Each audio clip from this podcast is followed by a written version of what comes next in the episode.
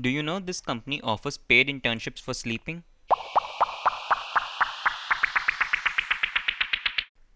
Hi, I'm Jibkiraj Singh from Let's Discuss Business. Today we will be discussing a startup trying to improve how people sleep. In a survey done by this startup, they found that thirty-one percent of the people sleep for less than seven hours a day.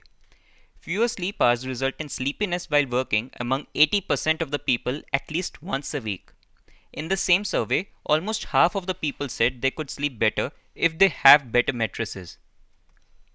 WakeFit started in twenty sixteen to build mattresses for people to have a better sleep.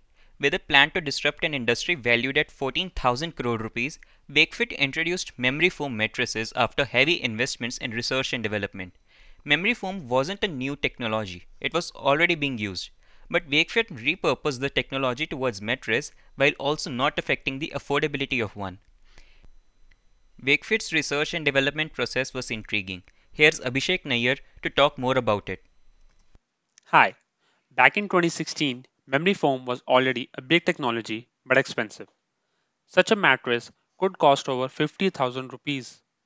This Sequoia-backed startup set up a research and development center in Bengaluru.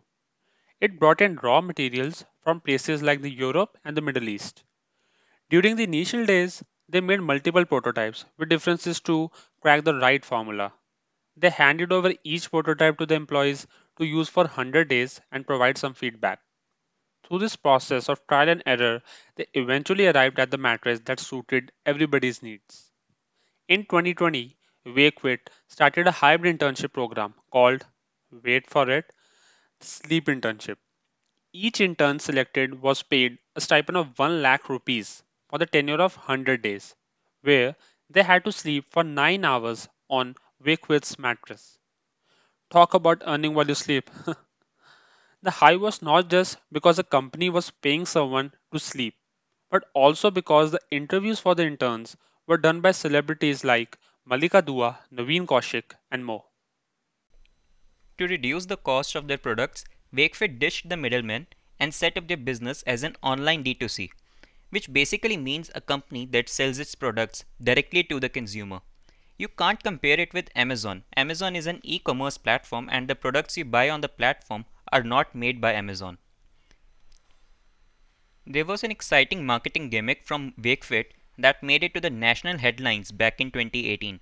They started a campaign called One India, One WakeFit, which was along the lines of the slogans generally used in political campaigns by the Indian Prime Minister. WakeFit invited people to write a message they want the Prime Minister to know, and WakeFit would send the top fifty responses alongside one of their mattresses to the Prime Minister.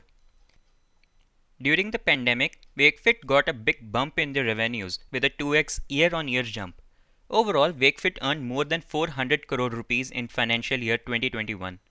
The primary reason for such growth compared to the competitors like Sleepwell would definitely be the price, which can be as low as half of Sleepwell and a warranty period of twenty years.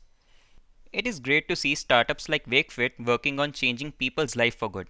That is it from this episode of Let's Discuss Business. If you liked the episode, a share with your friends would be fantastic.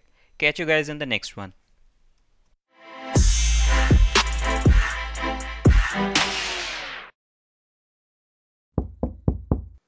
Hey all, we are looking for a part-time social media manager intern to manage our social presence on Instagram, Facebook, and Twitter. The link to learn more and apply for it is given in the description. Thanks for listening.